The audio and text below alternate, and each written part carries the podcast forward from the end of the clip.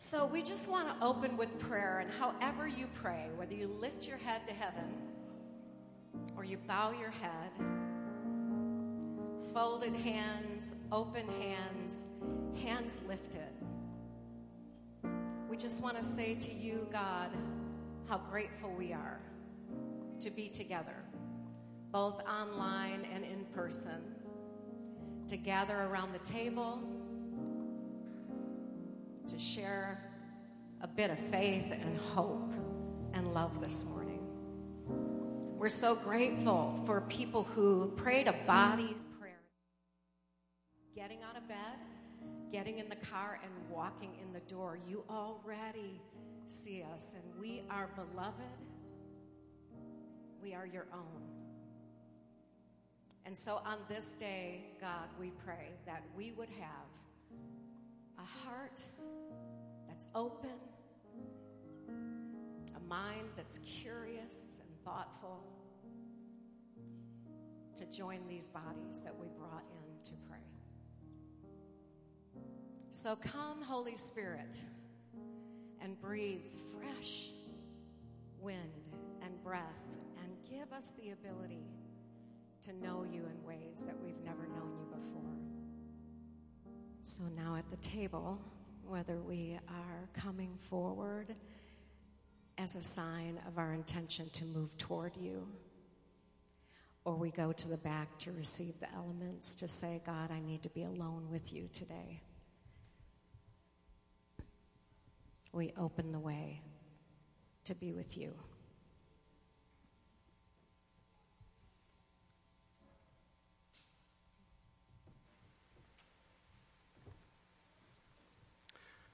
We invite you to pray with us in the all section.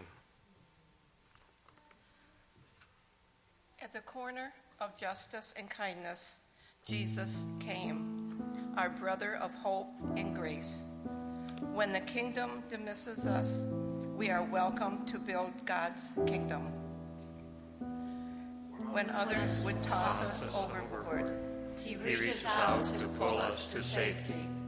When the forces of sin and death threaten to overwhelm us, Christ has already overcome their power once and for all. through death death and resurrection.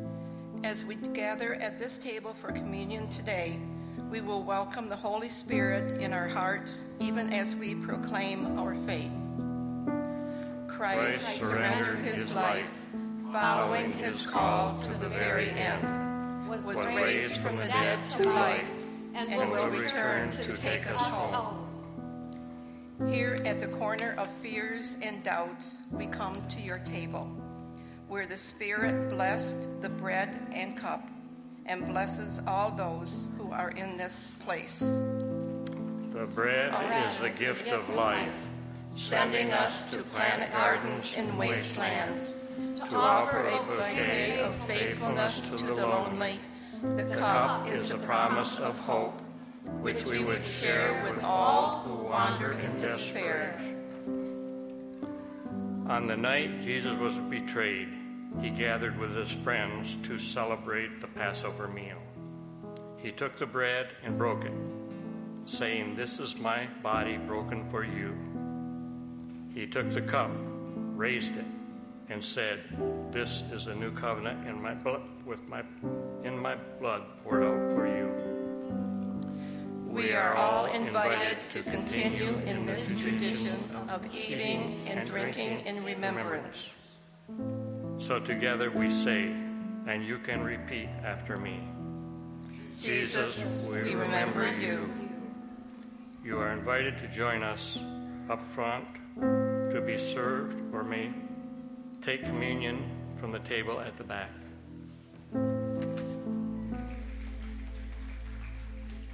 While we continue to receive communion, I want you to lift up your prayers.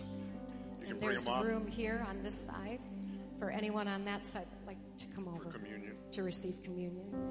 There's a space here, room for you. Beautiful. Anyway, I just would invite everyone to just kind of consider a prayer that you might have this morning. There's some that uh, have been written on notes. You'll notice there's some sticky notes near you. You can bring up your own prayer request and uh, we can agree together around those things. I've got several here. We're going to pray together if this is new to you here. But also, uh, right where you're at, just consider the prayer thoughts and needs you have. And we want to just agree with you and bless you in that. So today, Lord, we pray for this child who hopes to get to see their grandma and grandpa. Yes, Jesus. Lord, in your mercy, You hear, you our, hear prayers, our prayers. Lord. We pray for safety today for Tyler as he's running a half marathon in San Francisco. Yes. Lord, in your mercy, You you hear our our prayers. We pray for Crossroads Church and all the families and individuals that are a part of it on this day. Lord, in your mercy, You hear, you hear our prayers. Prayers for children and our grandchildren. So, God, even now, for all the children and grandchildren in this place, online, those that aren't able to be here today, God, families that have children in other parts of maybe the community or in other parts of the world, we lift them up to you, God. Lord, in your mercy, You you hear, hear our prayers. Prayers for those with addictions. We pray, God, for this in particular request of rescue from addiction for a family, God. So we break the power of all addictions and release your goodness and blessing and pray, God, something remarkable to happen in the midst of that family and for any of us that are struggling with addiction. Lord, in your mercy, You hear, you hear our prayers. And we pray today, God, for the graduates of the School of Spiritual Direction, and we bless them. And we bless their future and all they put their hands to. Lord, in your mercy, you hear our prayers. And now, God, we hold all the prayers on our hearts, the things that are thought, some things that maybe someone's too timid to write something down, but it's a very real need. God, we pray, you know all of those things, and we pray that you would move into those spaces in our lives with your power, your grace, and your goodness. We pray for a release of the Holy Spirit into each one of our households. And we pray, God, your provision in every way. You are Jehovah Jireh, God. We receive that in the wonderful name of Jesus. Lord, in your mercy, you hear, You our, hear our prayers. prayers. Well, friends, don't stop greeting one another, but our kids have an amazing day upstairs in Kids Church. And we also want to pray for our offering together. And for our friends at home, uh, if you uh, if you feel like you didn't get said hello to yet, we say hello to you and how grateful we are that you're with us today as well. We know you felt it anyway. But let's pray, guys. Let's pray for our kids and let's pray for our offering today. This thing that we do together to ensure that the work of Crossroads continues both here and throughout the world. So, God, we are so grateful for our kids today, and we ask, God, that you would bathe them and their teachers in love today and let them experience that in such a great way. How grateful we are for those teachers and volunteers, and how grateful we are for the children of this church, this region, and the world. God, we pray your blessing on them. And God, we pray for this offering today, knowing that it goes towards the work of children and adults and food pantry and Haiti and all the needs of this people and the people of our region and as many as we can reach in the world. So, God, we pray and we thank you for all that it's doing and all that you're doing in us. In the name of the Father and the Son and the Holy Spirit, we pray. Amen. Kids and parents, you are free to go upstairs, and if you're able to give into the offering, there's baskets up front. And as always, you can give at ccmonline.org slash give if that's easier for you. God, we thank you that your voice is the loudest and quietest voice we hear. God, we thank you that you come with us in the brightest and the darkest places. God, that you meet us today where our feet are, right here in this room. We pray your mercy, your joy, and your love for all of us here today. In Jesus' name, amen. You may be seated. So good to be with you all here today at Crossroads. Um, and I just want to tell you a little bit about how you can connect relationally, how you can grow personally and spiritually, how you can serve in our community here if you're interested.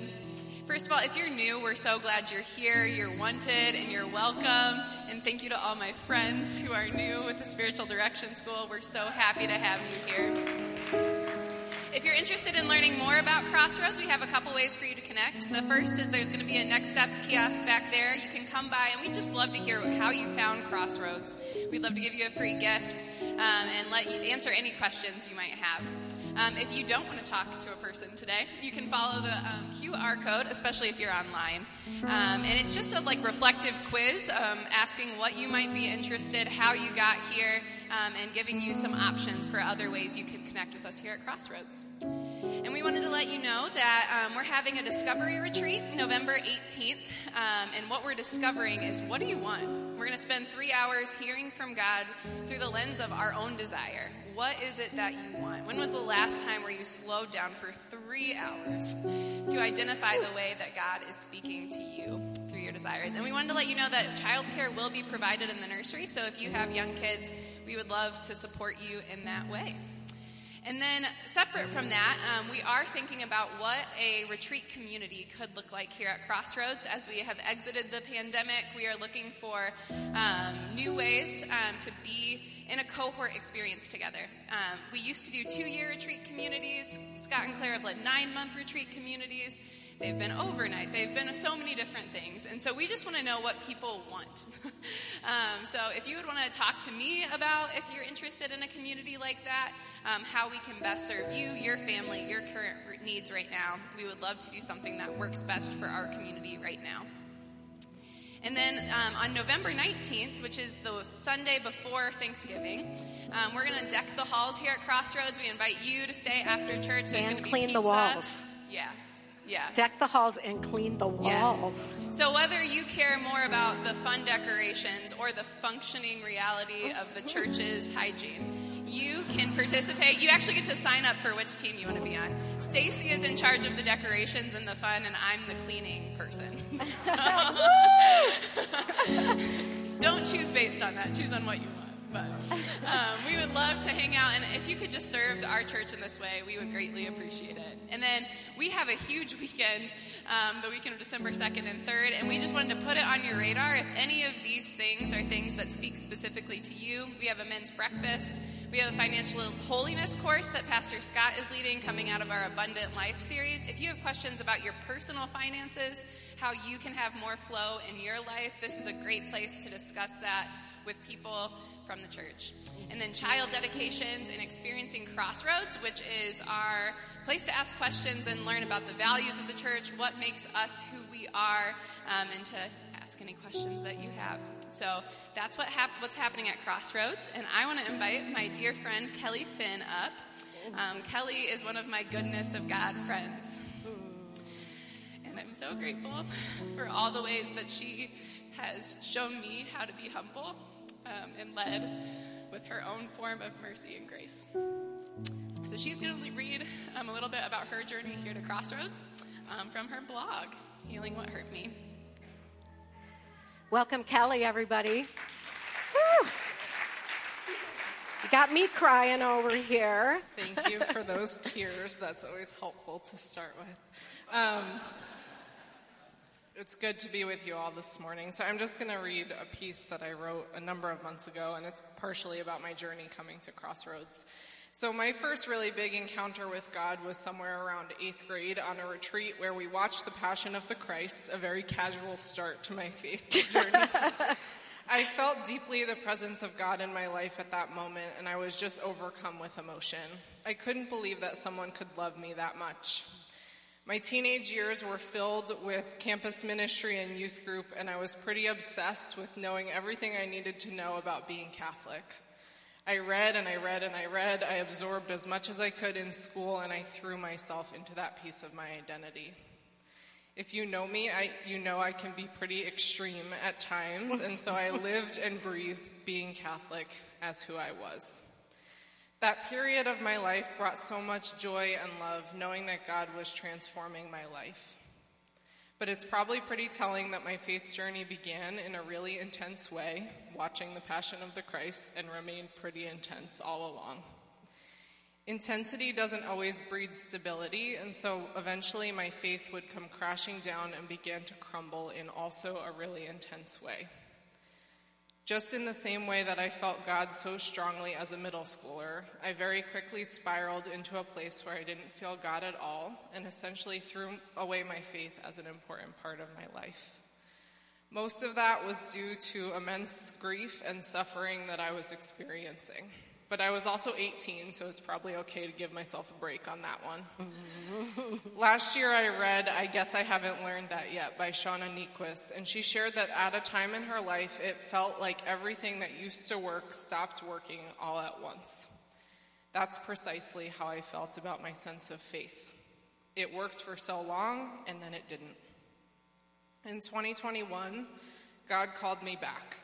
I found a church community, this one, that really felt like what Christianity is supposed to feel like, I think. Full of love, acceptance, forgiveness, and real relationships. I never thought this would happen. Since the time my faith started to shake, I didn't think that it would ever become a part of my life again. I thought that I had moved on from God, and frankly, I thought God had moved on from me.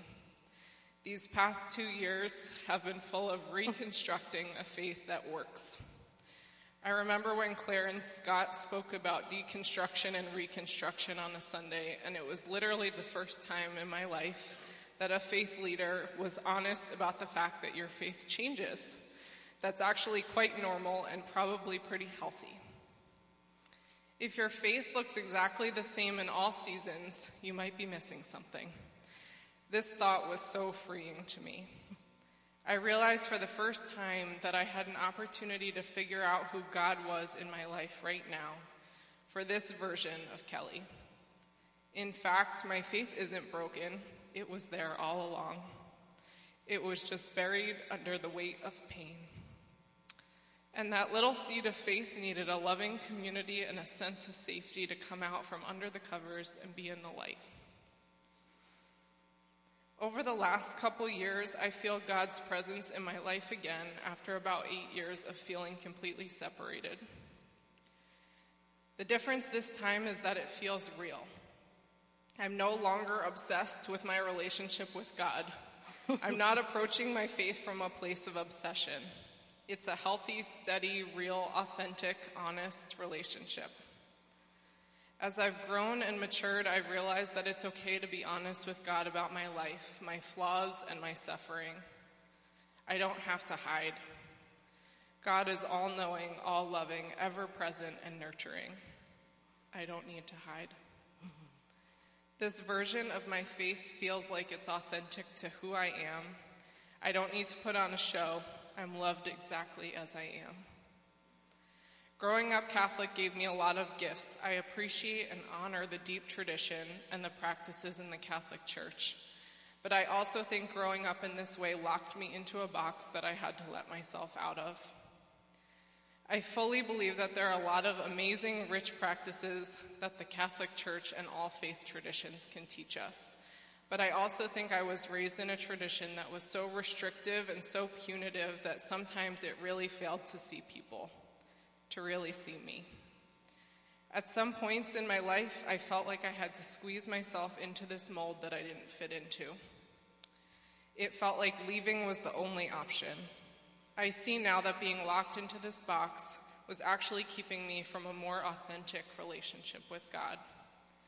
I realize now that in order for faith to work, whatever practices I'm participating in need to help bring me closer to God, not farther away.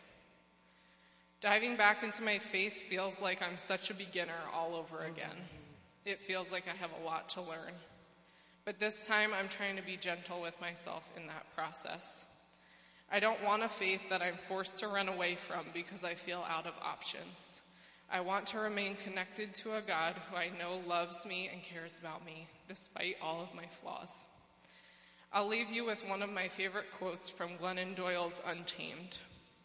Destruction is essential to construction. If we want to build the new, we must be willing to let the old burn.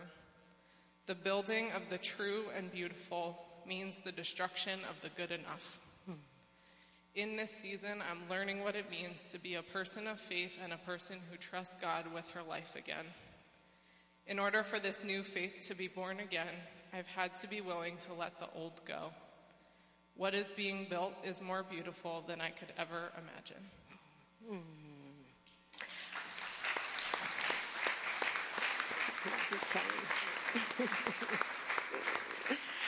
So that'll make you happy that um, Kelly serves our church as the church activator.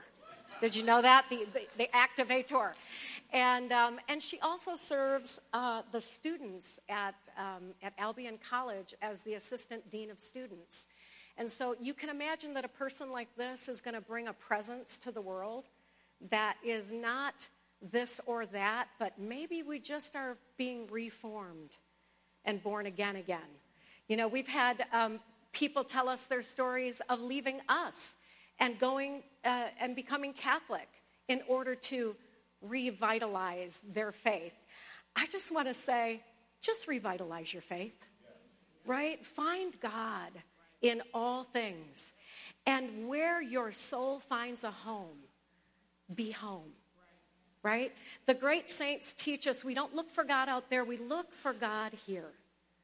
We go inside. Jesus said it this way He said, Go into your room, shut the door, and pray. It wasn't talking about a, closet, right in here. Go into your inner room and pray and get to know me in a way that can revitalize, or as my dad would say, rejuvenate. From the Latin word juvi, which means to make young again because in our house, everything came from Latin, not Greek. I'll give you a minute. So, what I want to say to you is allow your faith to be made young again, wherever you are. And the way that we do that is by practice making permanent. Can y'all say practice makes permanent? Yeah, this is the beginning of a series. And this day, we're going to talk about spiritual friends. Transformation requires your intention and attention. Practice makes permanent. I did it? Everybody, let's hear it for Hannah. I get by with a little help from my friends. Woo! Okay, sing it. I get by with a little help from my friends. Sing it again, come on. I get by with a little help from my friends. Do you I need somebody to love. So anyway, would it be anybody? I just need someone to love. So you you can imagine that our dinner table, uh, all of our lives, we didn't talk to each other. We sang to each other. But we want to create space for practice to make permanent. We want to bring intention to our spiritual lives. You know, there are there are ways we can do that. There are ways that practice can make permanent. You have neural pathways, you already have a set path of the way you do things. How, how's that working for you today? Just ask yourself, how's that working for me? Because if I actually bring some intention to my attention, start a new practice, I can create some new neural pathways that are going to save my soul. Amen. Amen. So you're going to get this card at the end. The Quakers have done a beautiful job of telling us about spiritual friendship and the ways that we can be in relationship with others that are not perfunctory. They are not, you know, they're not your bowling buddies, but they might be. They're not your, you know, your uh, bunco buddies. What is bunco? I don't know. But they might be. But they are people who actually call you to your best self, yourself made in the image of God. As Kelly said, her friends did for her. They called her to be herself. The invitation to spiritual friendship is how is it with your soul? And what's it like to be you right now? Go ahead, ask somebody near you, how's it with your soul? What's it like to be you right now? You're all afraid. Go ahead. Just you don't have to answer, but the question can actually follow you around, right? If we practice spiritual friendship regularly, we're not shocked at what that question reveals. If we're regularly in spiritual friendship, we're not shocked. Soul keeping is up to God, but intentionally presenting our souls to God is both an inside and a community job. So we said, go in your room and then get out of your room and invite somebody into your life. Amen. All right, come on, y'all. You awake this morning? Practice makes permanent. Parker Palmer said, We often discover that we've been short of breath, beside ourselves, and lost connection with our true selves. Born whole as infants, we experience the full range of human emotions. So soon we discover it's unsafe to express true feelings. Can I get an amen? Or we'll be disliked or marginalized. So we get divided, and the false self emerges to protect us, and this is known as the divided self. Jeff Crosby in Language of the Soul gives some divided life symptoms both extremes busyness and lethargy, situational depression, endless ruminating on conversations. That has never happened to me. A sense of not measuring up. Defensiveness, also not one of the things I have a problem with. And the absence of patience and kindness. We can see that we, we're, we're divided or we're living in our false self when any of these things, these symptoms start to show up but practice can make permanent. Rich Villodas says focusing on God while failing to know ourselves deeply may produce an external form of piety, but it will always leave a gap between appearance and reality. This is, a, this is dangerous to the soul of anyone. And in spiritual leaders, it can also be disastrous for those they lead. Don't you dare say amen. And we see this in our world. We see the things that have shown up in the church that have grieved us deeply over the years. And we say, maybe it was they divided themselves and they were not whole. So, core questions that should never go away, that can keep us whole and holy, are what's it like to be you right now? How's your life working for you? Are you living your best life? And as St. Ignatius Loyola would say, are you finding God in all things? Jesus had a core question in Mark, didn't he, Samuel? Who do you say that I am? That's like one of the best questions for a Monday, and a Tuesday, and a Wednesday, and a Thursday, and a Friday. Who do you say that I am?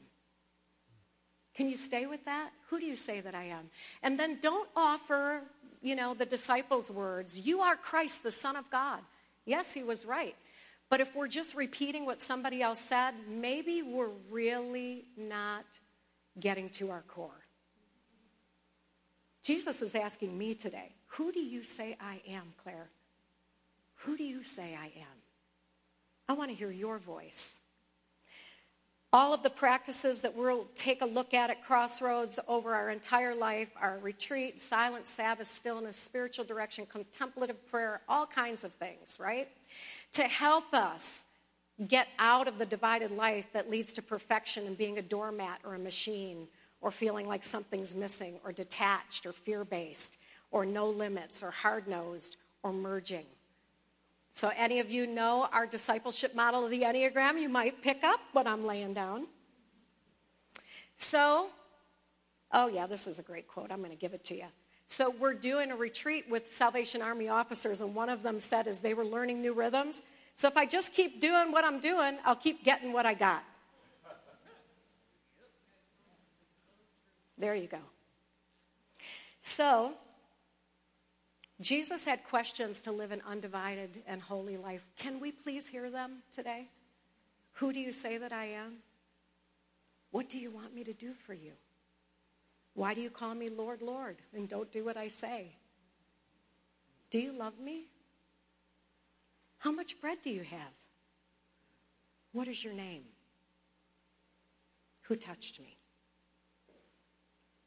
Just take a moment and allow which question seems to be kind of bolded for you or seems to be rising up for you to pay attention to. You can write it down, put it in your phone. You get to have time with that later.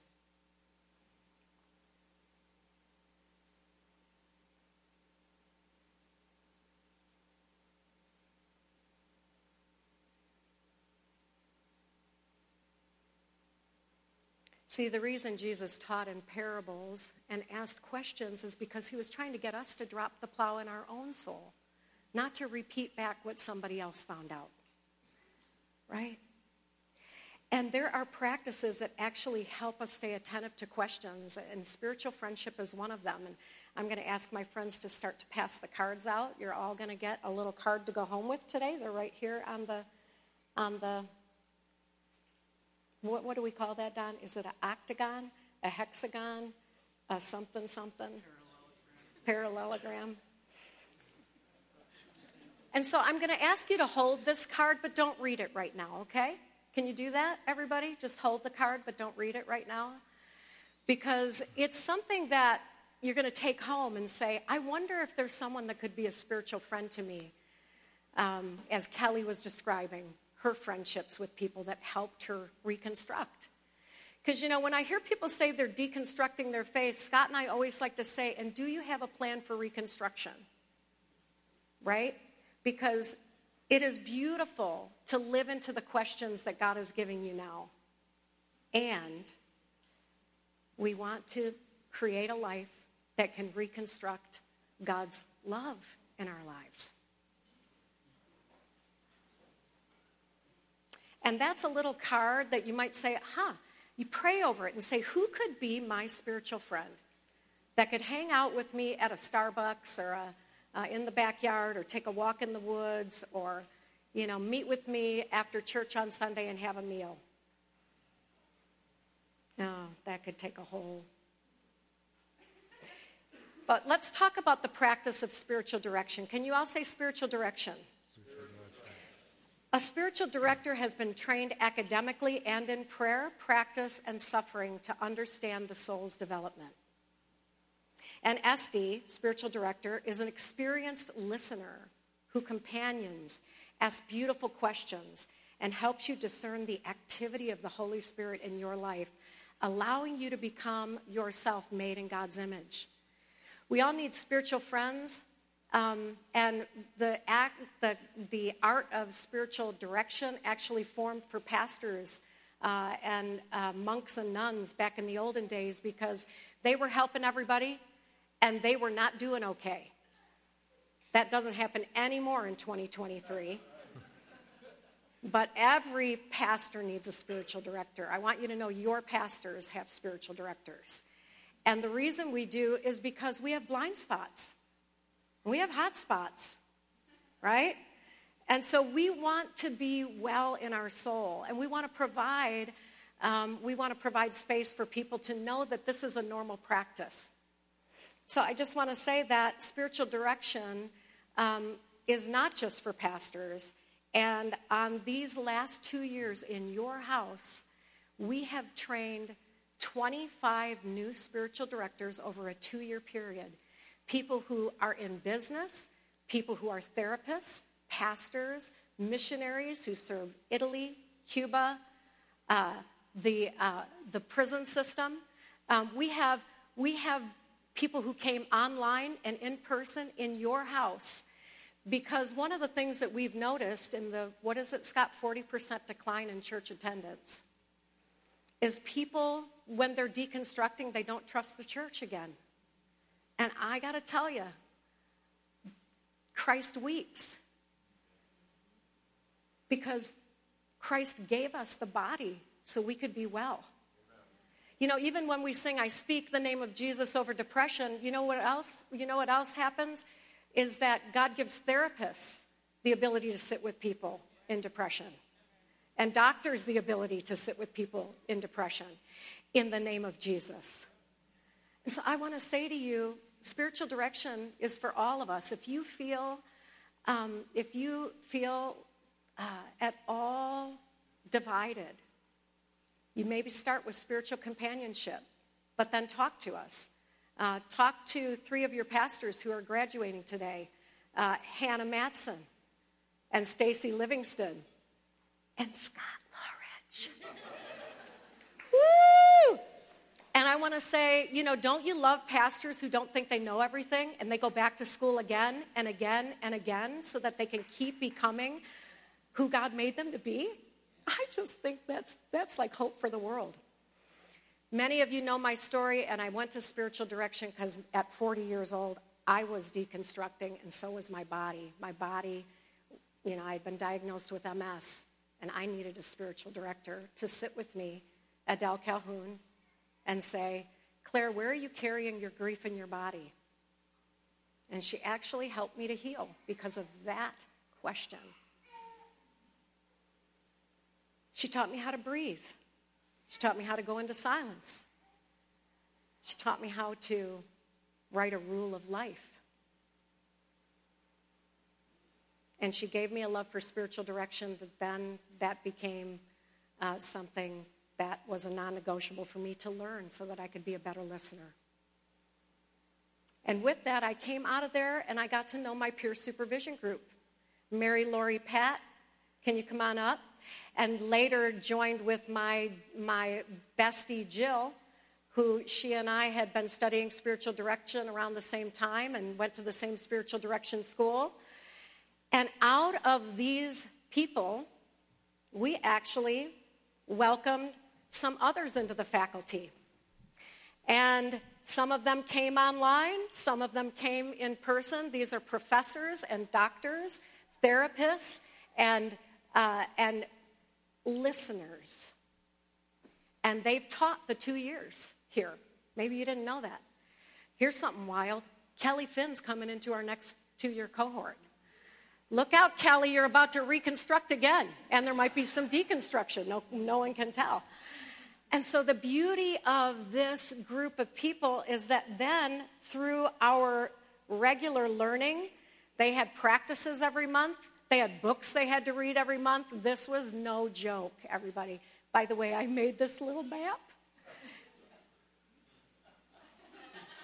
Still an artist after all these years. And, um, and just to identify what we had walked through together over the two years. And some of our folks that are graduating today, they wept over what happened in them in month February or month June, right? And so I'm going to welcome all of the students who are here in the room to come on up, and Scott's going to actually bring uh, the, um, the computer where a few of them are on Zoom. And these folks, we're going to stand in a line right here. The faculty, right? Come up. Yep. And then we're going to ask our students to make a circle around us. They can do that. They're very talented. They're about to graduate. These are brilliant humans. So they're going to make a circle around you. So if you, from front to back, so you guys are going to want to stay closer to the table. Back, nope, like in the middle of the table. Yep, so they can get all the way around you and then they're going to face you. So we're going to need some students that go right here and face you all the way. I know you guys know how to make a circle. Direct each other. You're spiritual directors now, for goodness sake. Yeah, yeah. So some of you will be, yeah, okay. Can I tell you what the church is supposed to be? It's really simple. I learned it from Andy Stanley.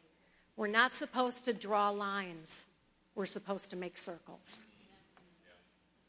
And when people feel like there's been a line drawn, you're not in, we're in. You can't be, we're in.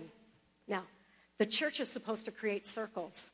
So when 40% of us don't want anything to do with the church anymore, it means we're not making good enough circles. We got to create some circles to surround people.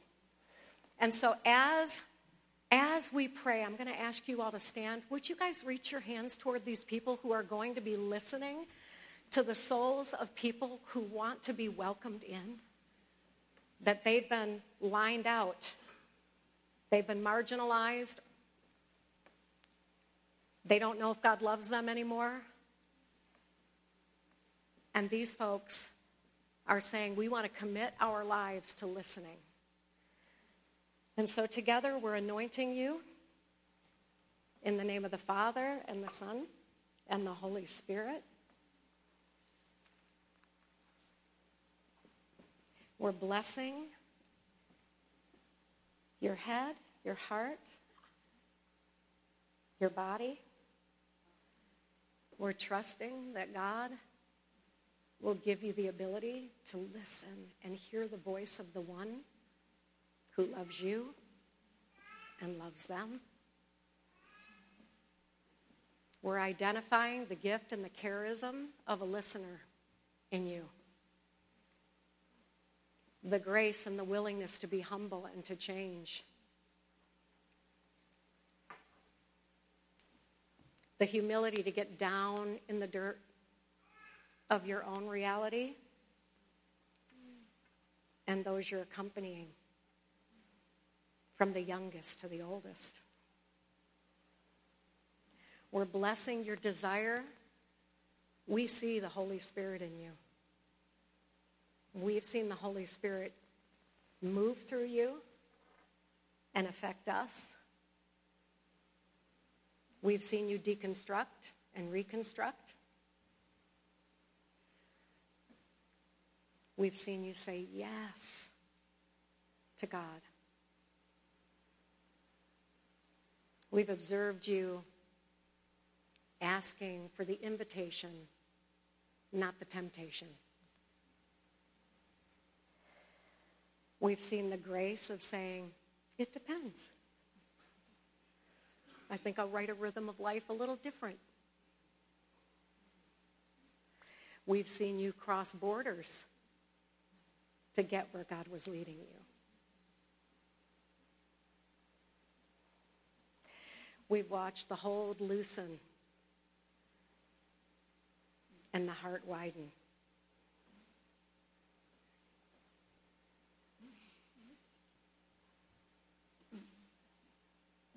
We've seen you birth babies and keep coming forward to serve other people.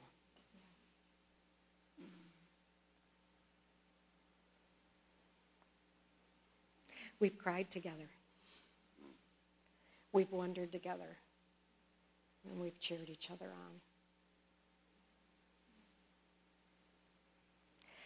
We've been through the dark night together, prepared for great light and miracles, taking us from Marshall and expanding into Chicagoland. We've marveled that a physician wants to become a listener in ways that can heal body and soul. And so, together, all of us, we will sing of the goodness of God. All my life you have been faithful. And all my life you have been so, so good. With every breath that I am able, I will sing of the goodness of God. So, as we give them a gift, we're going to sing together what the purpose of the church is. Uh, our friend Professor Mary Darling likes to say that she's a Micah 6 8 Christian. We're going to sing it. And we're going to send you all out with this beautiful call on the church's life. It all comes down.